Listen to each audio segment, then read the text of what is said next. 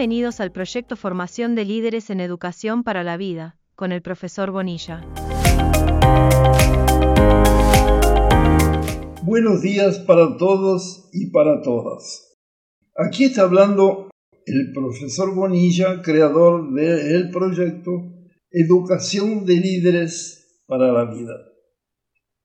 El audio de hoy número 64 titúlase La educación como cimiento de la revolución integral de las conciencias y comenzaremos viendo sus conceptos básicos.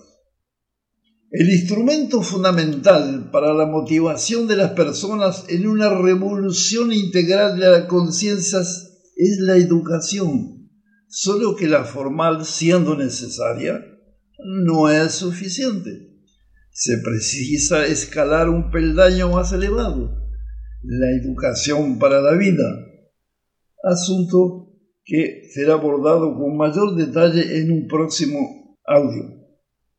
Bueno, sus características más significativas de esa educación para la vida serían las siguientes.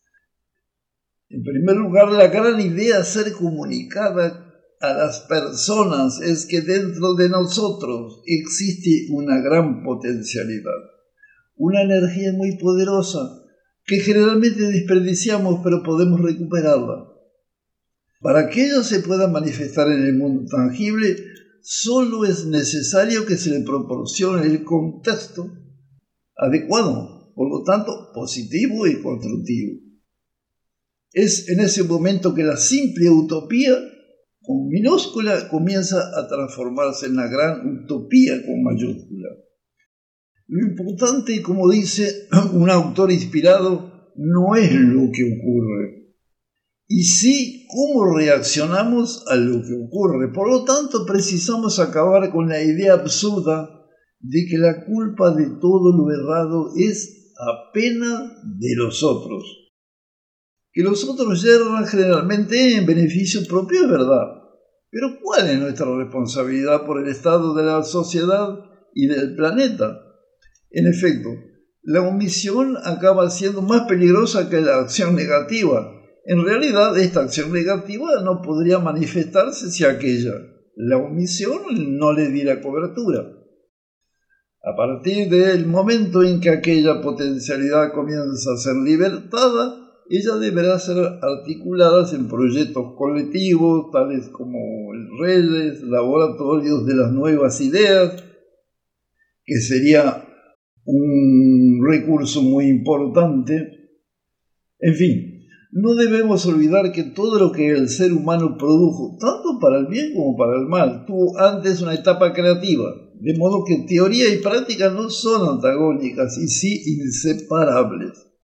Para proporcionar conocimientos y orientación básica se hace necesario que personas capacitadas elaboren materiales escritos en la forma de textos básicos, artículos periodísticos, folletos, pósteres y naturalmente libros, capaces de transmitir los conceptos fundamentales y sus desdoblamientos más importantes de la manera más adecuada para cada caso. Lo que está claro hasta para el observador más desatento es que la sociedad humana en general está bastante desorientada, en especial los jóvenes, sobre todo los universitarios, bastante pasivos y ajenos a los grandes problemas de la época. Cuánta nostalgia de las generaciones del 50 y del 60. En realidad, cierto número de personas, incluyendo jóvenes, sienten necesidad de cambiar pero no tienen puntos de referencia en el medio de un torbellino cada vez más acelerado, donde los compromisos, las presiones, las distracciones y las atracciones por lo inmediato son muy fuertes. Por otro lado, hay poca claridad en relación a qué cambios son esos. La consecuencia es una sensación de angustia, vacío y ansiedad creciente responsables por el estrés, por el consumismo compulsivo y por el egoísmo desenfrenado. En este punto surge como necesidad impostergable en el proceso de reconstrucción propuesto la creación de una nueva idealística para el siglo XXI, que permita una formación ética de acuerdo con nuestra época, que clama por responsabilidad personal y social en cada una de nuestras acciones. La gran idea ser comunicada, o sea, la revolución integral de las conciencias, no se agota en el nivel de la escritura. La transmisión verbal completada con imágenes es también indispensable, siendo necesario desarrollarla a través de cursos, seminarios, conferencias, programas de radio, televisión, etc. Se trata entonces de un trabajo de comunicación social que es bastante antagónico con otros que prevalecen en la mayoría de las personas debido al lavaje cerebral al cual somos sometidos por los medios de comunicación al servicio del sistema económico. Este lavaje cerebral es destilado minuto a minuto, hora a hora, día a día, siendo que su divulgación responde a los intereses de quien sustenta los medios de comunicación que es el sistema económico prevaleciente. Ese mensaje se resume en lo siguiente, aunque esto no es dicho de forma explícita porque despertaría resistencias. El sentido y el significado de la vida humana es consumir y cuanto más mejor. Después de todo, todo va mejor con Coca-Cola.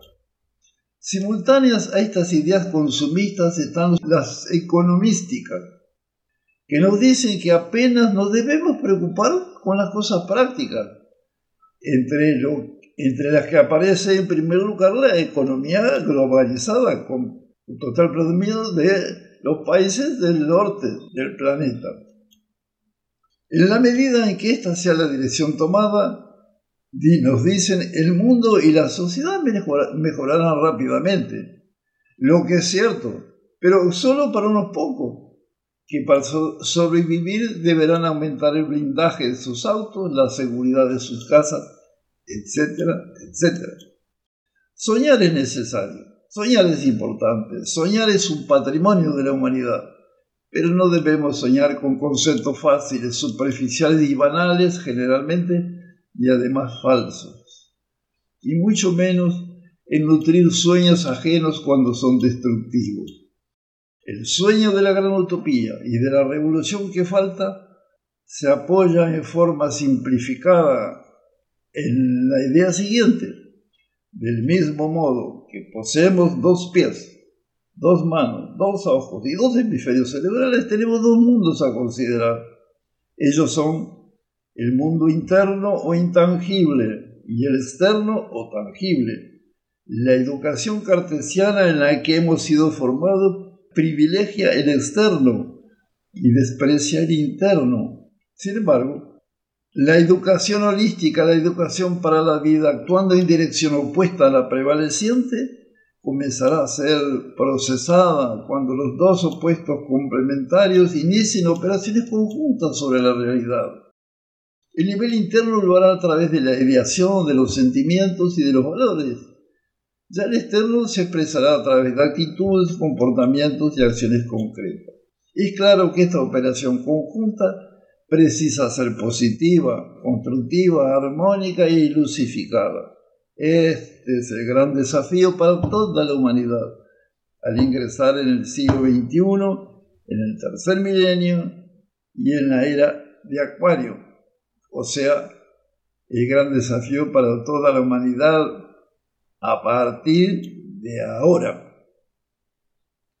Bien, eh, hemos presentado el audio anterior y tenemos que ir preparándonos para el próximo audio que va más o menos redondeando el asunto relativo a las universidades. El, título del audio que sigue es ¿Qué universidad queremos para los jóvenes latinoamericanos?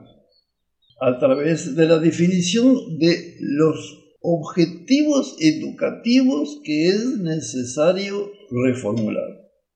Bien, les deseo a todos y a todas. Buenos días, estamos eh, muy felices de que nos estén acompañando y como dicen, vamos arriba, porque la cosa no está fácil para la humanidad y precisamos que los jóvenes se comiencen a comprometer con esto. No quiere decir que los que no sean jóvenes no, pero ustedes jóvenes están en mejores condiciones. En general están menos masacrados que las personas con edad mayor que han pasado por varias peripecias, el consumismo, etc. Bien, no los entretengo más en este momento porque no es interesante. Y nos vemos entonces en el próximo audio, el 65.